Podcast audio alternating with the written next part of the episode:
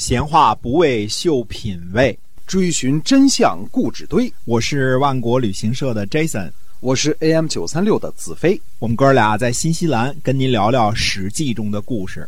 各位亲爱的听友们，大家好，欢迎呢继续收听我们的节目，由新西兰万国旅行社的 Jason 为您讲的《史记》中的故事。那么，万国旅行社呢，是我们新西兰本地的这样的一家良心旅行企业啊，我们是携程网上唯一没有差评的。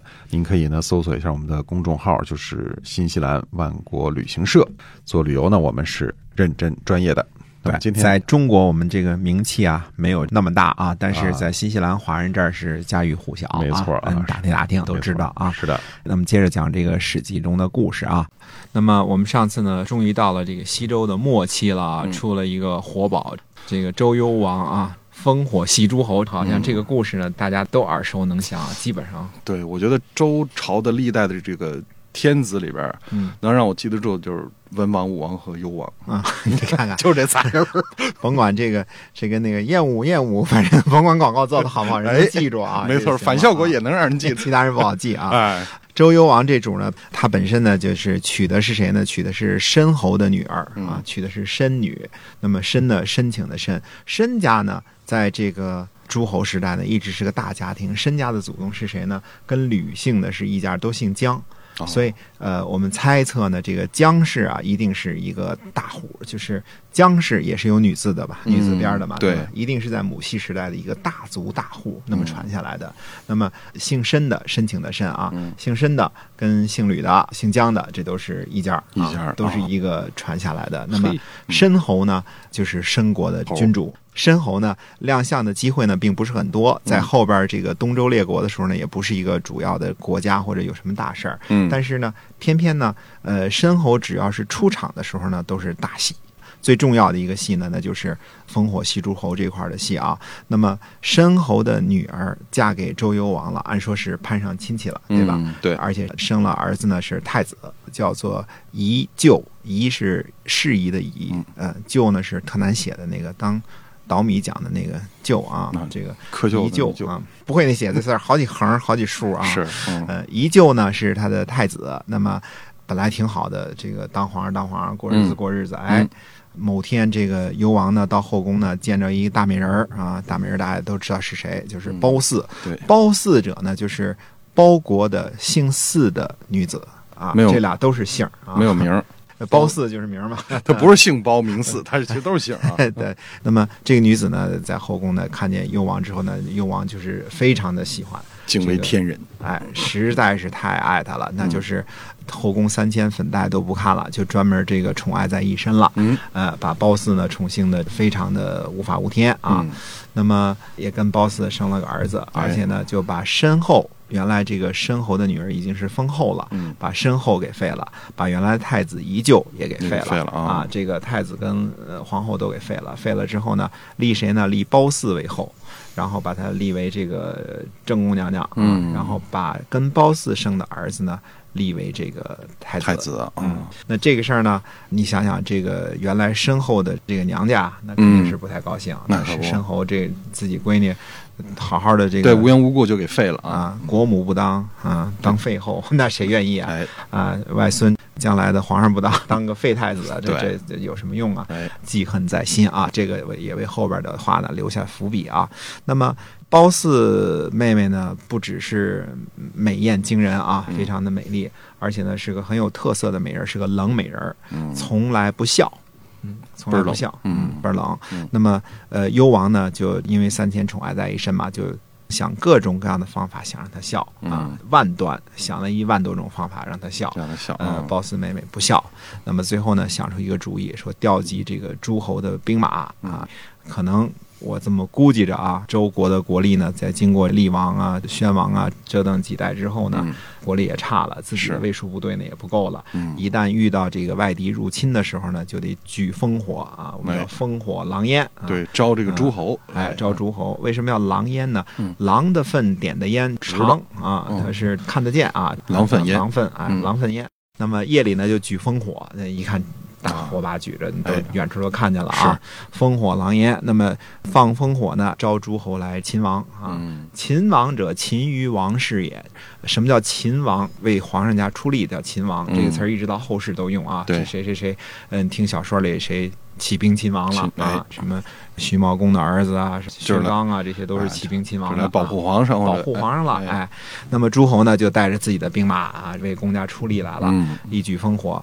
结果呢，褒姒就笑了。褒姒呢，什么事儿都不笑啊，然后就这事儿笑。那么周幽王就一而再、再而三的就老干这事儿，嗯呃，举烽火，动不动就举烽火。周幽王一门心思就是想让褒姒笑。嗯那么搞的时间长了，大家这故事都知道，狼来了，狼来了最后嗯就人都不来了。嗯那么都不来了，这个时候呢，申侯就看到机会了，就勾结西方的犬戎啊。嗯犬戎大家知道，从厉王的那时候也都结下仇了啊。是西戎和犬戎，那么西戎呢是被这个武力威吓的，就这个去官兵去了嘛，去搞军事演习去了。嗯啊，那么犬戎呢是被打仗之后呢，进贡了四白狼、四白鹿啊，哎这都是有点仇的。原来都是拱卫的荒蛮之王，现在呢也都开始反叛了。嗯那么再加上申侯，这有一个里通外国的啊，嗯 不知道用其他的名字合适不合适啊？里通外国的，哎，就把他给引进来了。嗯那这个戎寇来了之后呢，照例举烽火啊，这个搞烽火狼烟，哎。一人都不来了，狼来了太多了，这些都不秦王的都不来了，心想去了之后你就烽火戏诸侯啊你，就为了让这个褒姒笑，褒姒笑，就那么哎把我们不来了，结果呢就杀幽王于骊山下啊，嗯。在骊山脚下呢把幽王就给杀了，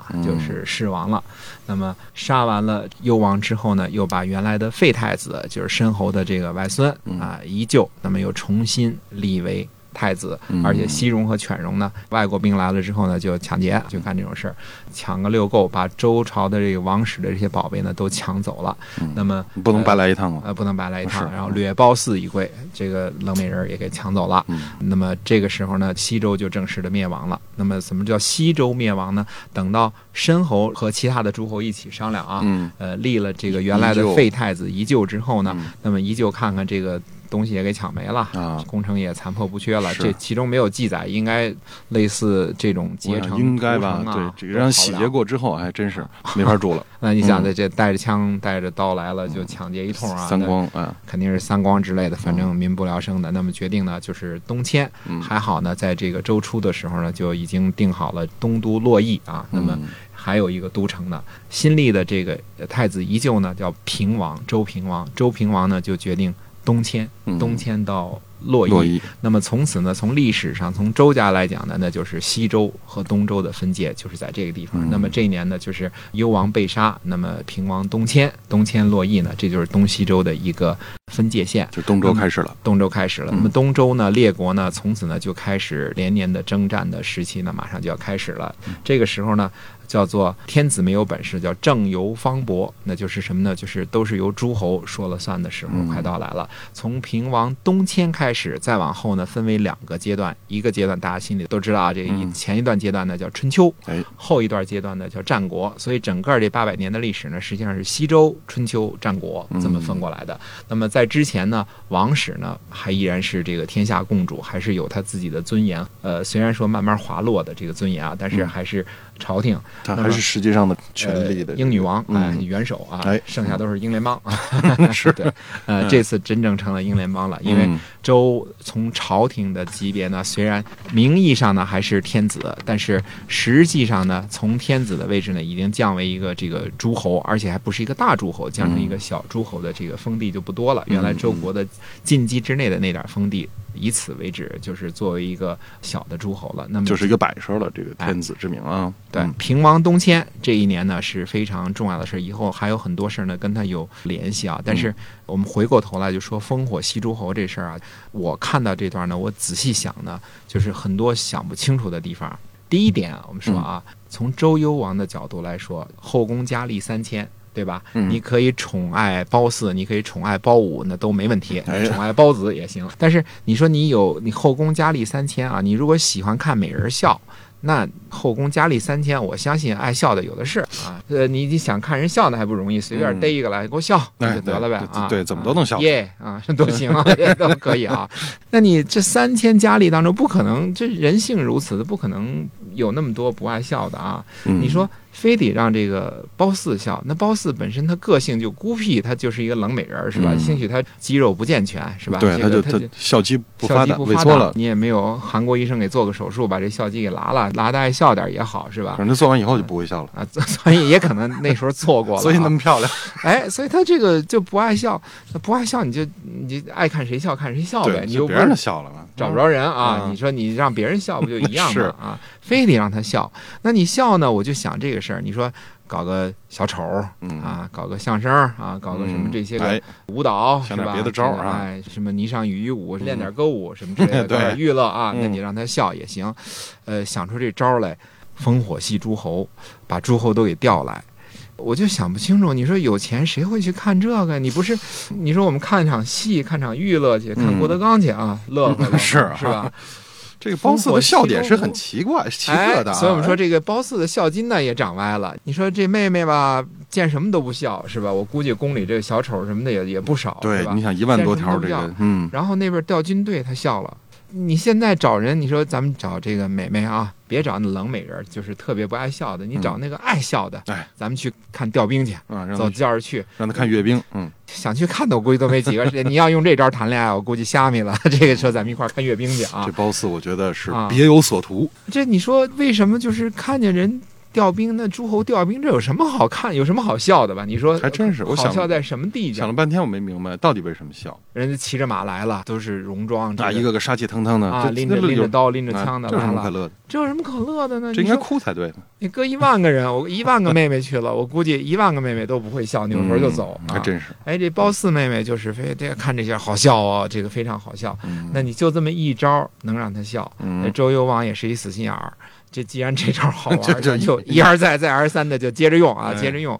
你说我们从褒姒这个角度来讲，如果稍微正常一点儿啊，你想想，老公是皇上，嗯，儿子是太子，将来的皇上，自个儿是王后，想吃豆浆吃豆浆，想吃油条吃油条，啊煎饼果子想吃什么吃什么啊，你想辙吧啊。这本身就应琼该浆玉液啊，啊山珍海味，想怎么着怎么着，嗯没什么发愁的事，教育问题、子女问题、嗯，都不这个用愁，就学问题、嗯这个工作问题都不发愁。是普通人发愁的事都不发愁，嗯你说你哭丧着脸干嘛呀？嗯你说你整天见谁跟人欠你八百吊似的，你说你还有有什么不满意的事儿吗？嗯工资、待遇、级别、房子、子女 教育、幼儿园、大学全都解决，就是医疗，你你养老这什么都没问题，没问题的没问题。你说你哭丧着脸干嘛呢？你就不行让你老公高兴点儿？嗯他就喜欢这一口，他就爱看你笑。呃，三千多人都不爱看，谁都看不上。我觉得他可能是在一身。抓住了周幽王的心理，就说：“哎，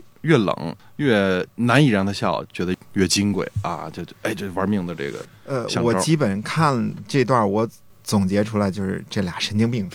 周幽王也是一神经病，你说你整出这招来，本身就是神经病，拿哎。国家大事开玩笑，本身这就是神经病。嗯，褒姒呢，看见什么都不笑，看见调兵笑了，这也是一神经病。俩神经病呢，偏偏呢是在权力的最高点，嗯。一个是国王，一个是王后，俩闲着没事儿的神经病演出了一场烽火戏诸侯的滑稽戏，嗯，然后呢就把这事儿就给搞砸了，哎。江山社稷就丢了，断送了西周，断送了西周，嗯。就是很无来由的，非常的无厘头的，怎么你你编这个滑稽故事，你都你都想不到说能编到这一出了。嗯，真是。我看烽火戏诸侯这么有名的这个戏，真编这出戏的人很少，他没有笑点。他没法编，他没故事，啊，你说咱长京戏的四个打旗儿的、嗯。来了，都是龙套是吧？嗯。嗯，轰哈，然后就上来，你走吧，从东走到西，走南从南走到北，哎，这戏人就该往上扔鸡蛋了。那褒姒啊哈哈一乐，这戏就算完了，就算完了。嗯。这怎么编呢？我就觉得特别的无厘头，特别的糊涂的这玩意儿。梅兰芳活过来，他也演不好这出戏。那忒郁闷了，就是这事儿，就是整个就是一郁闷。嗯你说被杀被剐也好啊，都是活该。哎就俩神经病就弄弄了这么一出戏。我每次看到烽火戏诸侯，我就觉得十分万分的不解。嗯，那么烽火戏诸侯之后呢，我们说从西周到了东周了，东周后边还有些什么故事呢？那我们下次有时间哎接着跟大家聊。好，我们今天啊《史记》中的故事呢，先跟大家聊到这儿了，是由万国旅行社的 Jason 为您讲的，我们下期再会。再会。